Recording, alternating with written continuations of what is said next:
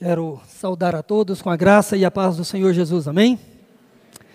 Nós vamos, quero também agradecer a presença daqueles que nos visitam e convidar a todos aqui para abrir a palavra de Deus uh, no livro de Êxodo, capítulo 20. Êxodo, capítulo 20. Antes da gente ler a passagem, eu quero só fazer duas explicações já há algumas semanas eu estou pregando no Antigo Testamento por duas questões. Primeiro, porque o Antigo Testamento é palavra de Deus para nós.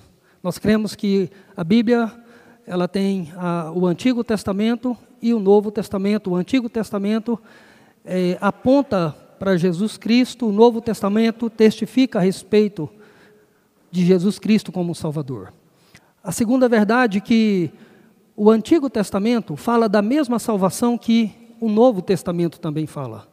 E há muita confusão no nosso meio, no meio cristão, sobre a questão da salvação. Há uma confusão muito grande, equívocos que são maléficos e que trazem prejuízos para a nossa vida e para o nosso crescimento espiritual. E, por exemplo, ao pensar aqui no capítulo 20, que fala sobre os dez mandamentos, que fala sobre a lei de Deus, ah, e ao mesmo tempo, no contexto do capítulo 20, principalmente o contexto anterior, os capítulos anteriores, que todos eles falam sobre a maravilhosa graça de Deus que salva e que liberta. Então há uma grande confusão entre a salvação ser pela lei ou pela graça, ou pela lei e pela graça. E nós podemos, pelo menos, entender quatro formas de, de pensar sobre isso.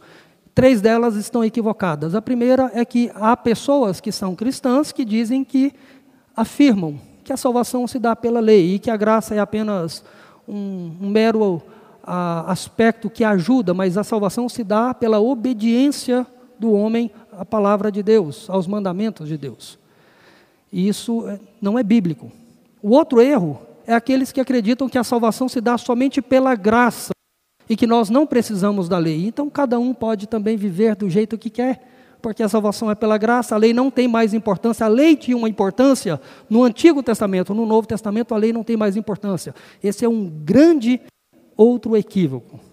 O outro equívoco que também é mais comum é que a salvação é pela lei e pela graça. Deus ajuda, mas o ser humano também tem que fazer a sua parte. Também é um equívoco que a Escritura não diz. Então, nos resta uma terceira opção, que é a opção a qual nós cremos. A tradição reformada entende que a salvação se dá somente pela graça de Deus. Mas essa graça de Deus deve nos levar a uma vida de obediência. Nós não somos salvos porque nós obedecemos a palavra. Não somos salvos porque somos capazes de obedecer os mandamentos. Não, somos salvos pela graça de Deus que aponta para Jesus. E essa graça de Deus que aponta para Jesus nos dá capacidade de obedecer a palavra. O próprio Jesus falou isso em João capítulo 14, verso 15, ele diz: "Aqueles que me amam, em outras palavras, aqueles que foram salvos pela minha graça, pelo meu poder, esses me obedecem". Dentro dessa perspectiva, eu quero ler Êxodo capítulo 20, não vou fazer uma abordagem versículo por versículo, vai ser uma abordagem mais geral, porque nós já pregamos esse texto há dois anos atrás, mandamento por mandamento. Então hoje eu vou trazer simplesmente a importância de ter os mandamentos de Deus na nossa vida como cristãos. Como que nós, como que aqueles que foram salvos pela graça de Deus devem lidar com os mandamentos de Deus. Esse é o desafio nessa noite. E para isso eu quero ler com vocês Êxodo capítulo 20, que fala sobre os dez mandamentos. Nós vamos fazer a leitura e nós, logo após a leitura, nós vamos trazer aqui uma reflexão para entender melhor essa passagem. Então eu vou ler, vocês apenas acompanhem, por favor. Assim diz a palavra do Senhor. Então falou Deus todas estas palavras: Eu sou o Senhor teu Deus, que te tirei da terra do Egito, da casa da servidão. Não terás, esse é o primeiro mandamento, não terás outros deuses diante de mim. Segundo mandamento, do verso 4 ao 6. Não farás para ti imagem de escultura, nem semelhança alguma que há em cima nos céus, nem embaixo na terra, nem nas águas debaixo da terra. Não as adorarás, nem lhes darás culto, porque eu sou o Senhor teu Deus, Deus zeloso, que visito a iniquidade dos pais nos filhos até a terceira e a quarta geração daqueles que me aborrecem, e faço misericórdia até mil gerações daqueles que me amam e guardam os meus mandamentos. Mandamento 3: Não tomarás o nome do Senhor teu Deus em vão, porque o Senhor não terá por inocente o que tomar o seu nome em vão. Mandamento 4: Lembra-te do dia de sábado para o santificar. Seis dias trabalharás e farás toda a tua obra, mas o sétimo dia é o sábado do Senhor, teu Deus. Não farás nenhum trabalho, nem tu, nem teu filho, nem a tua filha, nem o teu servo, nem a tua serva, nem o teu animal, nem o forasteiro das tuas portas para dentro. Porque em seis dias fez o Senhor os céus e a terra, o mar e tudo o que neles há. Ao sétimo dia descansou. Por isso o Senhor abençoou o dia de sábado e o santificou. Quinto mandamento: honra teu pai e tua mãe, para que prolongue os teus dias na terra que o Senhor teu Deus te dá. Mandamento sexto: não matarás. Mandamento sétimo: não adulterarás. Mandamento oito: não furtarás. Mandamento nove: não dirás falso testemunho contra não dirás falso testemunho contra o teu próximo. E o décimo: não cobiçarás a casa do teu próximo, não cobiçarás a mulher do teu próximo, nem o seu servo, nem a sua serva, nem o seu boi, nem o seu jumento, nem coisa alguma que pertença ao teu próximo. Essa é a palavra do Senhor nessa noite. Vamos orar? Ó oh Deus, em nome de Jesus, suplico nessa noite, nesse momento especial, que o Senhor use a minha vida, ó oh Deus, como instrumento de graça para abençoar, para falar, ó oh Deus, a, a verdade, para interpretar, ó oh Deus, a tua palavra de forma verdadeira e trazer, ó oh Deus, para cada um aqui lições que sejam preciosas para a sua vida, para a sua família, Senhor. Então, o desejo nosso nessa noite, que a tua palavra, que é a verdade, seja uma bênção para todos nós. Em nome de Jesus. Amém. Pois bem, no capítulo 20, logo de cara, nós temos aqui a entrega dos dez mandamentos. E é interessante que do capítulo 1 até o capítulo 19, nós temos Deus tratando com Moisés e libertando o povo do Egito, povo que era escravo ah, do Egito, e que essa libertação tinha como objetivo promover no povo a adoração. Êxodo capítulo 3, verso 12 diz assim: Deus lhe respondeu: Eu serei contigo, e este será o sinal de que eu te enviei. Depois de haveres tirado o povo do Egito, servirei a Deus nesse monte. Deus havia dito para Moisés, quando encontrou com Moisés e estava preparando Moisés para ser o líder, para tirar o povo do Egito e levar para Canaã. Então, ali em Êxodo capítulo 3, Deus fala com Moisés: Eu vou tirar vocês. E Moisés estava com Deus ali, nesse monte onde está o capítulo 20 agora, que é o monte ah, onde Deus traz ali os dez mandamentos que servirão como modelo para todos os cristãos e para todas as pessoas que amam o Senhor.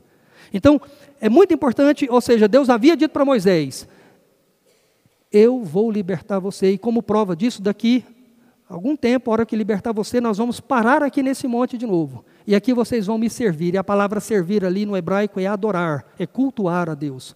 Ou seja, Deus, até aquele momento, o povo de Israel era um povo que servia o imperador, servia a Faraó, eram escravos. E Deus está dizendo: Eu vou libertá-los para que vocês agora vão me servir.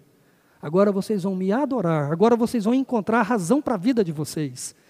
E Deus faz isso, e nós falamos ao longo de alguns sermões aqui, puramente por graça e soberania de Deus. O povo não faz nada, o povo não tem capacidade para nada, é Deus quem manda as pragas, é Deus quem abre o mar vermelho, é Deus quem traz o povo, ou seja, a libertação toda, do início ao fim, é uma obra da soberana graça de Deus. E é interessante que no capítulo 19, verso 6, que foi o último sermão que eu preguei, ah, diz que Deus liberta o povo, salva o povo com a sua graça, com o seu poder.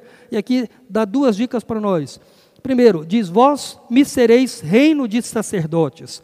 Eu disse que no sermão passado que a salvação de Deus sobre o seu povo tem como objetivo tornar aquele povo um povo que pudesse pregar o evangelho e que levar o evangelho para outros povos, para outras nações. Isso não mudou nada no Novo Testamento. Nós continuamos sendo o povo de Deus, continuamos sendo o povo que somos sacerdotes de Deus, que deve pregar essa palavra, que deve levar a, o evangelho para outros povos, para outras pessoas. Mas o texto também diz algo interessante no verso 6 que eu quero explorar agora, no capítulo 20. Ele diz que não apenas o povo, eles seriam sacerdotes de Deus, mas eles também seriam nação santa.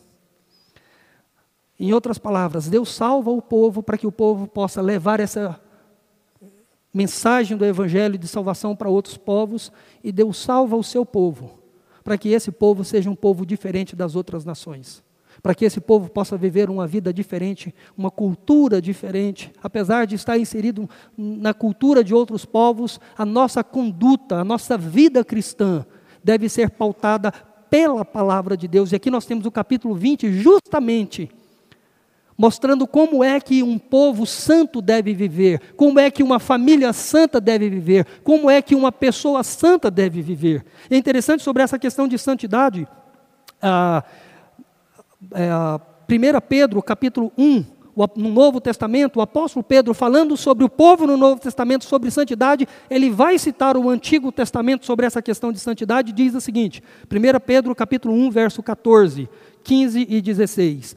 Como filhos da obediência, não vos amoldeis às paixões que tinhais anteriormente na vossa ignorância. Pelo contrário, segundo é santo aquele que vos chamou, tornai-vos santos também vós mesmos em todo o vosso procedimento, porque escrito está: sede santos, porque eu sou santo. O apóstolo Pedro tira isso do livro de Levítico, que é o segundo livro depois de Êxodo, ou o primeiro livro depois de Êxodo, só para mostrar o seguinte: que na mentalidade dos apóstolos no Novo Testamento, não havia diferença de santidade no Antigo Testamento e santidade no Novo Testamento. Não há diferença entre salvação no Antigo Testamento e salvação no Novo Testamento. É a mesma salvação porque é o mesmo Salvador. E o mesmo Salvador exige, sempre exigiu, a mesma santidade, o mesmo procedimento de vida. As pessoas que são salvas não são apenas perdoadas, em outras palavras, a salvação significa que nós somos justificados, ou seja, Deus nos perdoou. Mas salvação é mais do que isso. Deus também nos santificou. E essa santificação é uma obra do Espírito Santo na vida das pessoas, onde capacita as pessoas, não apenas a crer, mas também agora a viver diferente. Então, tanto o Antigo Testamento quanto o Novo Testamento fala sobre a santidade como sendo uma característica fundamental e essencial na vida de quem é crente, na vida de quem nasceu de novo, na vida de quem teve um encontro verdadeiro com Jesus. Portanto, quem foi salvo pela graça de Deus, é capacitado pela graça de Deus a viver uma vida diferente do mundo aí fora. E é dentro dessa perspectiva que nós temos aqui os dez mandamentos. Dentro dos dez mandamentos, nós temos um padrão moral diferente, completamente diferente do mundo. E esse padrão moral, ele serve como um modelo, e aqui os dez mandamentos, um resumo. Aqui nós não são todas as leis. Os dez mandamentos é basicamente um resumo do resumo do Antigo Testamento. Como nós devemos andar na presença de Deus. Como, em outras palavras, sendo bem claro e objetivo para você, como você, como cristão, deve andar, como você, como cristão, deve viver, como você, como família ou como igreja do Senhor, deve se proceder no seu dia a dia. Vocês, ou seja, nós, eu me incluo nisso, não seremos salvos e nem somos salvos por obedecer os dez mandamentos. Mas os dez mandamentos, eles serão para nós um padrão de vida que nós vamos nos esforçar e dedicar para tentar obedecer, para agradar a Deus. Dentro dessa perspectiva, deixa eu só dar uma pincelada aqui em relação aos dez mandamentos e dentro dos dez mandamentos é preciso fazer uma divisão entre duas tábuas da lei. A primeira tábua da lei, que é do verso, que é do é, são quatro mandamentos, é o mandamento 1, 2, 3 e 4, que trata de adoração.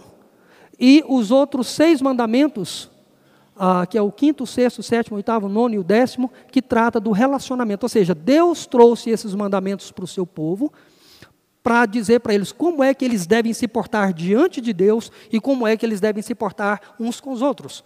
E a obediência a esses mandamentos, ele se torna uma grande bênção. É justamente a desobediência aos mandamentos que trazem prejuízos diariamente para as nossas vidas. Boa parte dos problemas que nós sofremos, para não dizer todos os problemas que nós passamos, na sua maioria tem a ver com a desobediência à palavra de Deus. Mas vamos lá. O primeiro mandamento, vou só uh, dar uma ilustrada aqui, breve, e depois a gente traz algumas lições aqui da importância desses mandamentos. Então, no verso 3, nós temos aqui o primeiro mandamento, que vai dizer: Não terás outros deuses diante de mim. Esse é o primeiro mandamento. E esse mandamento, literalmente, Deus quer ensinar que só existe Ele como Deus, Ele é o único Deus, que é o Deus triuno, que é o Pai, o Filho e o Espírito Santo. São três pessoas, mas um único Deus. E só esse Deus deve ser adorado. E qualquer coisa que você coloque como obstáculo para amar esse Deus, para adorar esse Deus, você está criando um ídolo no seu coração. Então, o primeiro mandamento proíbe radicalmente que você possa erguer qualquer coisa que controle a sua vida. Se há alguma coisa que controla a sua vida, então isso, portanto, se torna um Deus e você está quebrando o primeiro mandamento. Todas as vezes que você deixa que algo diga para você o que fazer e que esse algo é diferente do que a palavra de Deus está dizendo, você está quebrando o primeiro mandamento. Mas esse é o padrão, onde nós temos que ter consciência de que Deus, Ele há de conduzir a nossa vida e que Ele sabe o que é melhor para nós. É claro que ninguém, não existe um ser humano que consiga obedecer diariamente esses mandamentos, mas aqui é o princípio de vida para nós.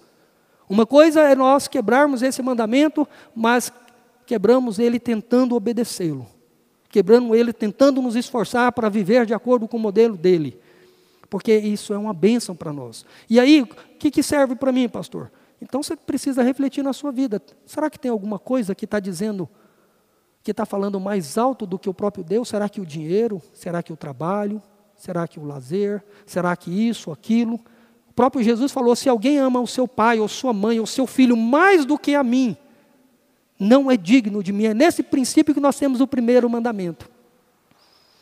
Onde nós devemos aprender a cada dia, a cada manhã, falar: Senhor, que eu possa seguir os teus passos, haja o que eu. O segundo mandamento, aqui nós temos no verso 4 até o verso 6, eu só vou ler o início: Não farás para ti imagem de escultura. Ele fala: nem ah, em cima no céu, nem embaixo na terra, nem embaixo da terra. Ele diz e não deve adorar. O segundo mandamento, ele diz, ele proíbe qualquer pessoa que nasceu de novo de criar um mediador para se aproximar de Deus. Ou seja, aqui literalmente está falando de estátuas, de imagens, mas o princípio aqui é mais do que isso. Porque normalmente isso se dava muito no Antigo Testamento, na época ali dos, ah, do, do, do, povo dos egípcios, eles tinham as suas estátuas, eles tinham as suas imagens, mas isso não apenas ficou no Antigo Testamento, isso também acompanhou o Novo Testamento, e isso ainda acompanha muitas pessoas que criam imagens e esculturas para que através daquelas imagens possam se achegar a Deus. Está quebrando o segundo mandamento. O segundo mandamento proíbe qualquer forma de mediação. O único mediador que nós temos é Jesus Cristo, que é o Deus que se fez homem. Fora isso, qualquer pessoa que queira criar qualquer mediador, e isso se aplica dentro da igreja evangélica a certos pastores.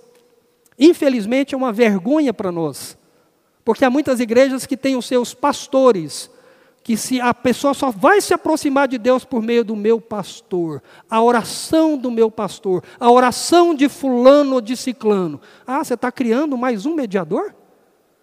No meio evangélico está cheio disso de homens se colocando como mediadores entre Deus.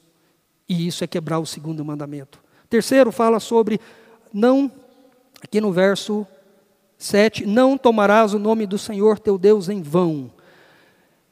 Deus, e a palavra nome aqui é uma referência ao próprio Deus. Falar o nome de Deus é agredir a própria santidade de Deus. Deus é santo. E, portanto, o terceiro mandamento proíbe qualquer tipo de brincadeira, qualquer tipo de palhaçada que a gente possa fazer com o nome de Deus. Quer brincar? Brinca com o nome do seu pai, da sua mãe, da sua avó. Mas não brinca com o nome de Deus, não. Tem gente que brinca, não, não fala do nome da minha avó, não. Não fala o nome do meu pai, não. Não fala o nome da minha mãe, não. Ah, é, mas no nome de Deus você brinca, bonitinho. Pois é, o nome de Deus é mais santo do que o nome do seu pai, da sua avó, do que sua mãe, tataravó, do que quem quer que você seja. Quem quer que você ame. Deus é santo e nós temos que entender que nós não podemos brincar com um Deus que é o Todo-Poderoso e que é santo, santo e santo. O quarto mandamento trata aqui do verso 8, lembra-te do dia de sábado, fala sobre o culto público. O culto onde no Antigo Testamento as pessoas separavam o sétimo dia, e no Novo Testamento os cristãos separam o primeiro dia. E a ideia é que no sétimo dia, por quê? As pessoas trabalhavam os seis dias para descansar o sétimo. Isso apontava no Antigo Testamento justamente para Cristo, que a palavra sábado tem a ver com a, a ideia de, não de lazer, mas de descanso.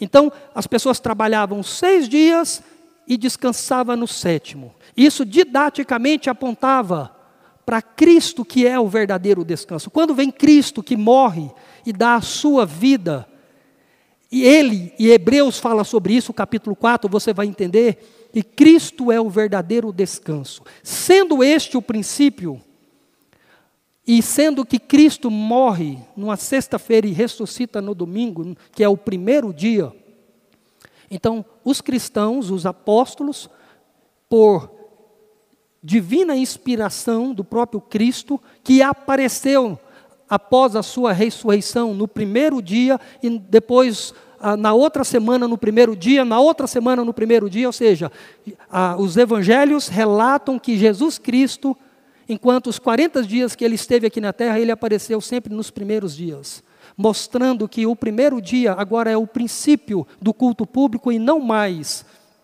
o sétimo dia. E o princípio que está por trás disso é que agora que a consumação da salvação, que a salvação como consumação foi ratificada, foi confirmada, nós agora descansamos no primeiro dia. E como gratidão trabalhamos os demais seis, os seis, os seis dias. Então, inverte o processo, mas o princípio continua o mesmo. Então, o quarto mandamento fala da importância do culto público. E o livro de Hebreus também fala sobre não negligenciarmos esse culto público, porque ele é um meio de adoração pública. Enquanto o primeiro, o segundo e o terceiro mandamento tem a ver com a nossa adoração no dia a dia, na nossa vida como adoradores, o quarto mandamento fala da adoração pública. O quinto mandamento, aí nós temos aqui a segunda tábua da lei, que vai do quinto até o décimo, que fala como é que nós devemos relacionar uns com os outros.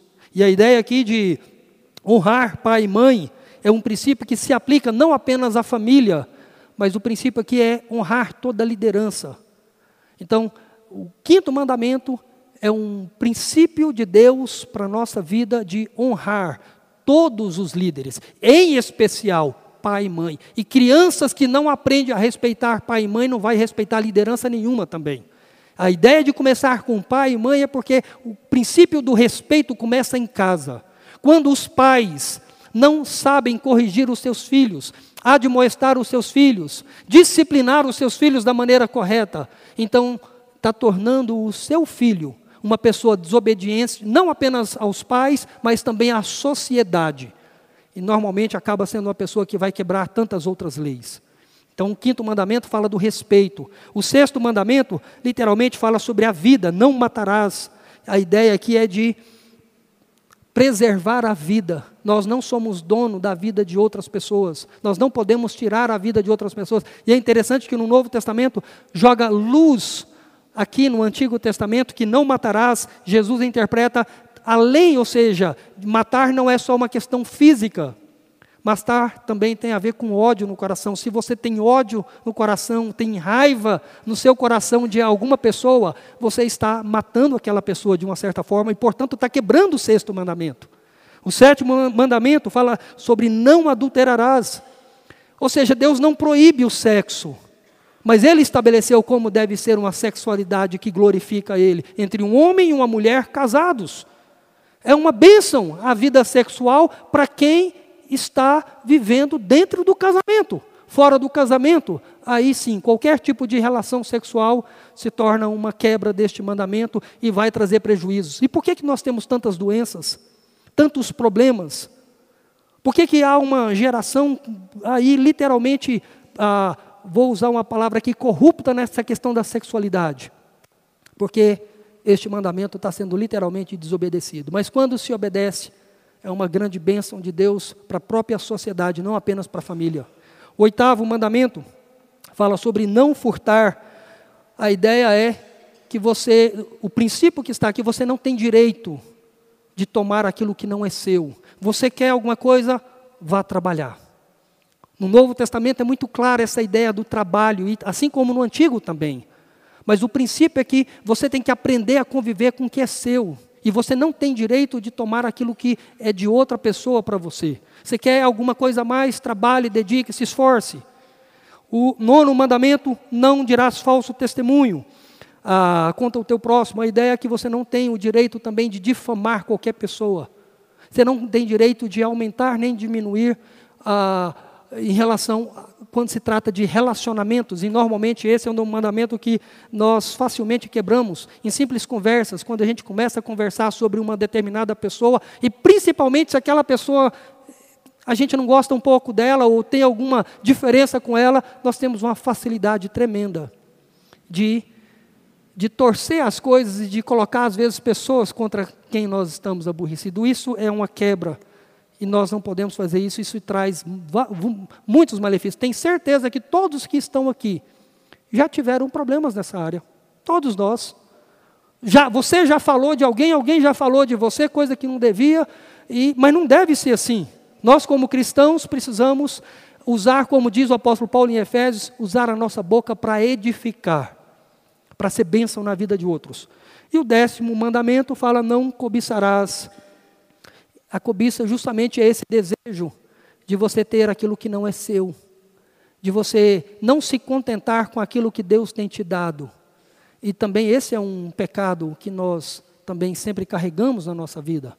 Mas aqueles que são crentes, aqueles que foram salvos pela graça, também são capacitados a olhar para as Escrituras e, pelo poder do Espírito Santo, ser conduzidos a uma vida onde os dez mandamentos se tornam uma regra de fé para a sua vida. Não que você vai conseguir obedecer tudo certinho, porque ninguém vai nessa vida. Mas se você é crente, se você, eu vou usar uma outra palavra que é melhor do que crente, porque falar de crente até o diabo é crente. Pergunta para o diabo: você crê em Jesus Cristo? O diabo vai dizer: eu acredito plenamente, sei que ele existe. Então não é nesse sentido que eu estou usando se você é crente é se você nasceu de novo, se você passou por uma conversão, se você passou por um coração que foi redimido, se você ama a Jesus Cristo como seu Senhor e Salvador, então você vai e precisa olhar para os mandamentos de Deus como uma maneira de se esforçar para viver a sua vida de acordo com a vontade do Pai.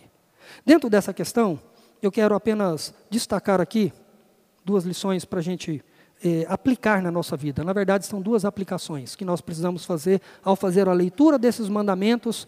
Nós precisamos, como, o que, que eu faço com os mandamentos? Como que eu devo lidar com os mandamentos? Então, em primeiro lugar, a lei de Deus, ou os mandamentos de Deus, ah, são dados para nós, como povo de Deus, como um meio de graça. Ou seja, como cristãos que nós somos, nós devemos entender que a lei de Deus é um meio de graça para abençoar a nossa vida. Se a gente não tivesse essa lei para dirigir a nossa vida, a nossa vida seria uma desgraça total. É nesse sentido. Graças a Deus por essa lei e que Ele nos dá, não como que a gente devesse obedecer de forma perfeita, porque nós não somos capazes de fazer isso aqui nessa vida, seremos capazes de fazer isso na glória eterna, como nós teremos a glorificação do nosso corpo, mas aqui, o princípio é que essa lei, ela é um instrumento da graça de Deus para santificar e moldar a nossa vida a cada dia, é um processo diário. Onde cada um que é crente aqui já há algum tempo sabe que antigamente às vezes era mais difícil e mais complicado obedecer certos princípios, mas com o tempo você foi aprendendo, você foi crescendo espiritualmente e você conseguiu começar a colocar na prática os princípios da palavra de Deus. E a gente olha para o Antigo Testamento, na verdade, Antes de olhar para o Antigo Testamento, João capítulo 17, verso 17, Jesus faz uma afirmação sobre essa sobre esse princípio ou sobre essa aplicação que eu estou falando aqui sobre a lei de Deus como um meio para a nossa santificação. João 17, verso 17, palavras de Jesus. Ele diz: "Santifica-os na verdade. A tua palavra ou a tua lei, que a palavra ali pode ser substituída por lei, é a verdade." Que Jesus está dizendo é que o povo de Deus, os seus discípulos, serão santificados por meio da palavra de Deus. E é interessante que no Antigo Testamento nós temos inúmeros exemplos, principalmente nos Salmos. Vou lembrar aqui o Salmo 19, verso 7, que diz assim: A lei do Senhor é perfeita e restaura a alma. O testemunho do Senhor é fiel e dá sabedoria aos simples. Os preceitos do Senhor são retos, alegra o coração. Os juízos do Senhor são verdadeiros e todos igualmente justos. E é interessante que aí ele continua a dizer aqui, ah, ilumina os olhos, o temor do Senhor é límpido e permanece para sempre. E aí depois ele diz: são mais desejáveis do que ouro, mais do que muito ouro depurado são mais doces do que o mel e destilar dos favos. Além disso, por ele se admoesta o teu servo em os guardar a grande recompensa. Está falando da lei de Deus. A lei de Deus para o povo de Deus é uma bênção que santifica, que consola, que restaura, que fortalece, que alegra o coração. Pergunta é: está faltando alegria no seu coração? Está faltando mais esperança no seu coração? Está precisando de restauração no seu relacionamento? Deus te deu a lei como um princípio para ser bênção na sua vida.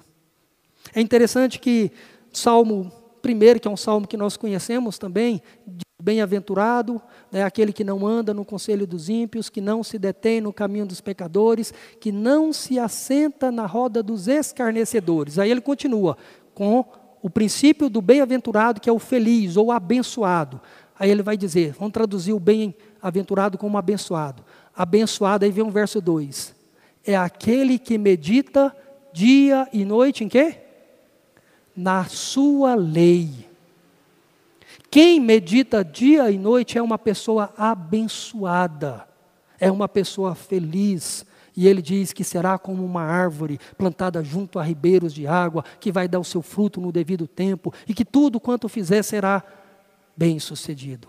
Este é o princípio da lei, que no Antigo Testamento já estava claro para quem era crente lá, para quem era convertido lá. Entendia a lei não como algo para obedecer para ser salvo, mas como uma bênção para a salvação, uma bênção para a santificação.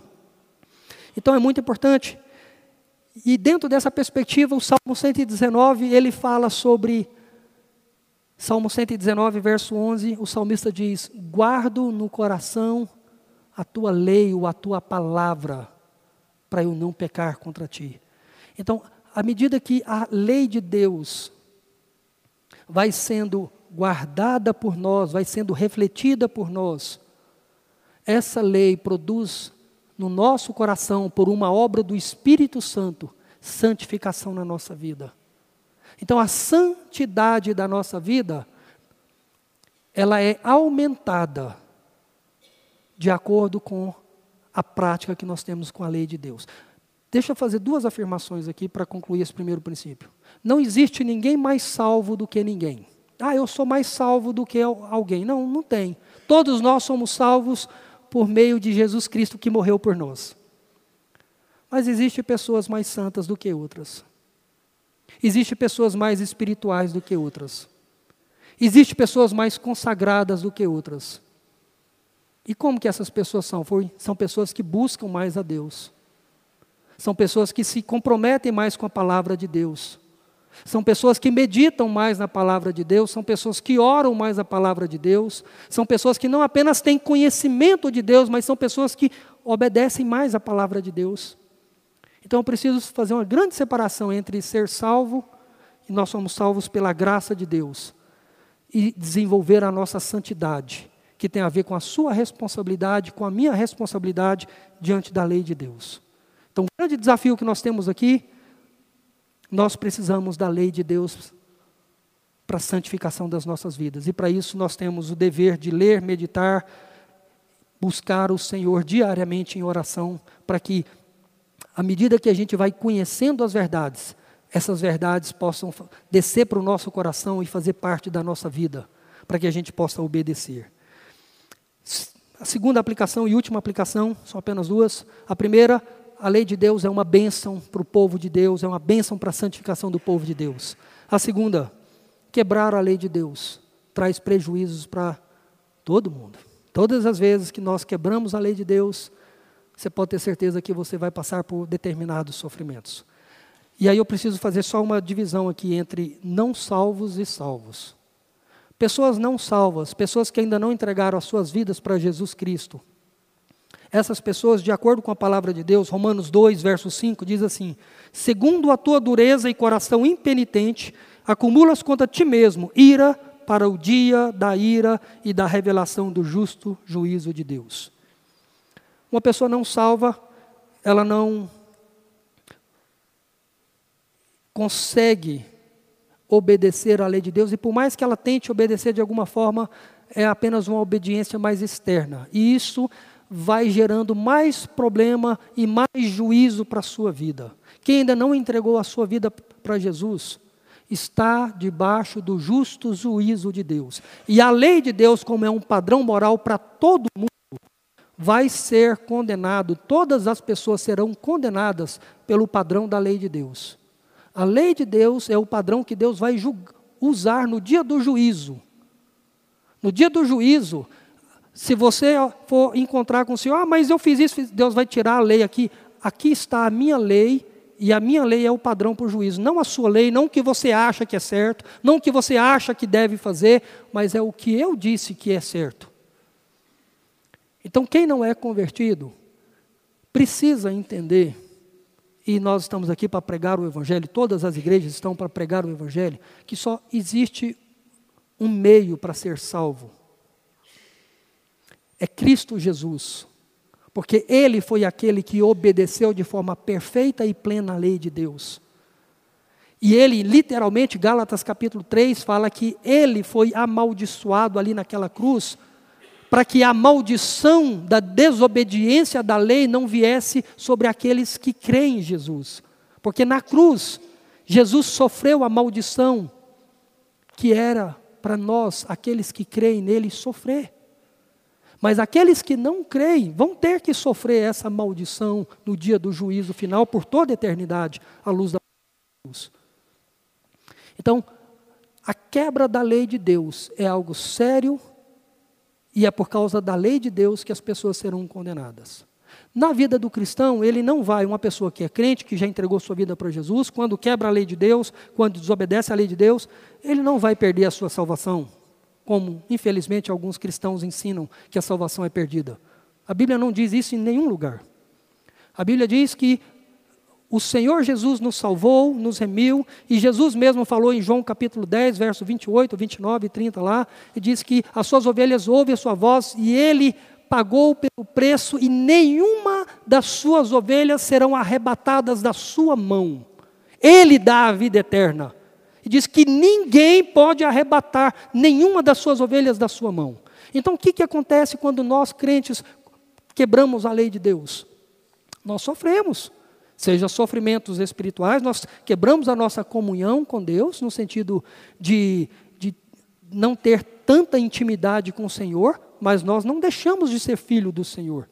E determinados pecados vão trazer consequências. Salmo 51 é um salmo onde Davi, que era um homem segundo o coração de Deus, cometeu pecado, e ele diz no Salmo 51: Cria em mim, ó Deus, um coração puro e renova dentro de mim um coração inabalável, falando que, ou seja, o pecado na vida de Davi trouxe uma quebra da comunhão com Deus, e ele está assim: oh, restaura a minha comunhão.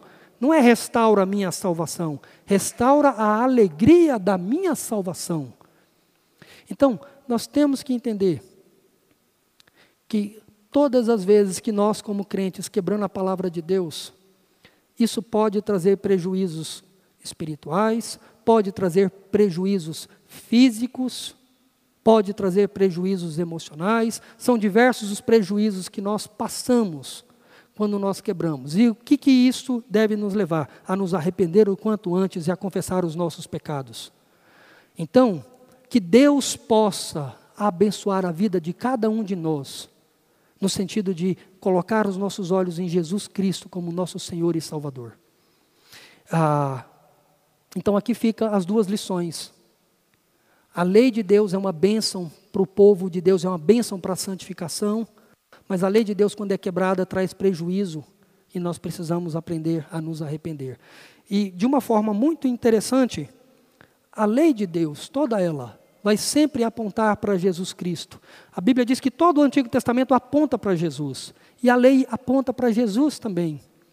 Porque Jesus, ele foi o único que obedeceu essa lei de forma plena e perfeita. E é por causa da obediência de Jesus que eu e você somos salvos, somos perdoados e podemos viver uma vida de santidade.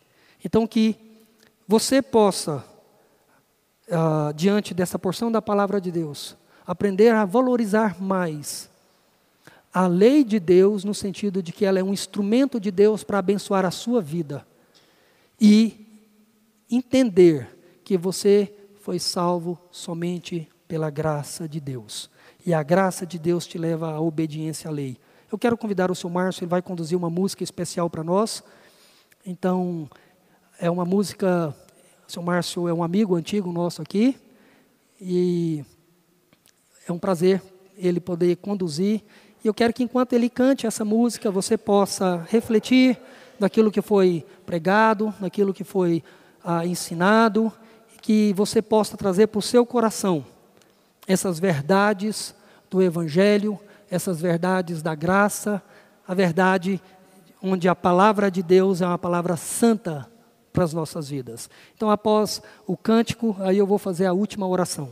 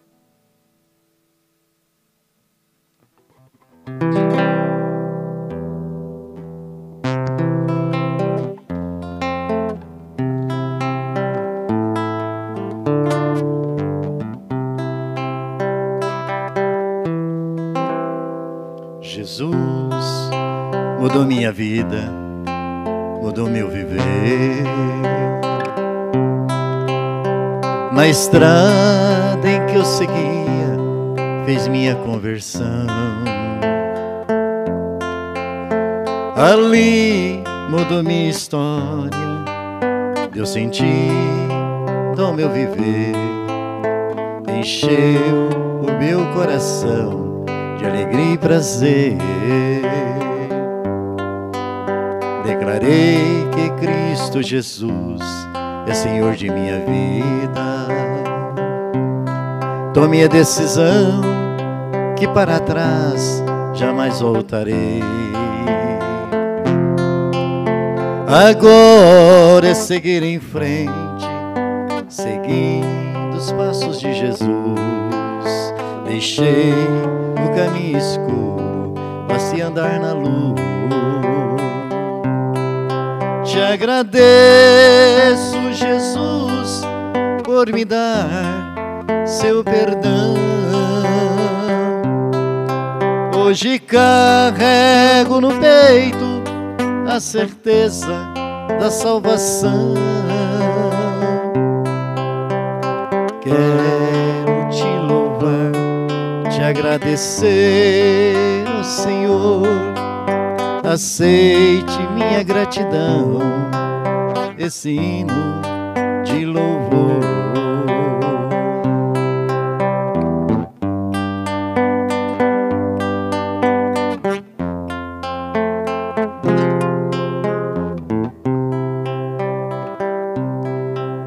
Declarei que Cristo Jesus é Senhor de minha vida. Tome a decisão que para trás jamais voltarei. Agora é seguir em frente, seguindo os passos de Jesus. Deixei o caminho escuro para se andar na luz. Te agradeço, Jesus, por me dar seu perdão. Carrego no peito a certeza da salvação. Quero te louvar, te agradecer, ó Senhor. Aceite minha gratidão, esse hino de louvor. Aceite minha gratidão, esse hino de louvor.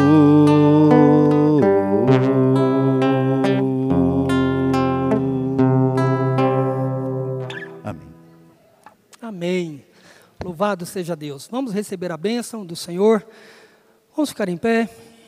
Logo após, eu só tenho um videozinho para passar rapidinho. Tá, Lúcio? Prepara o vídeo após a bênção. Nós vamos ver um vídeo, dois minutinhos. Coloque seu coração diante do Senhor. Nós estamos aqui, ó, Pai querido e bendito.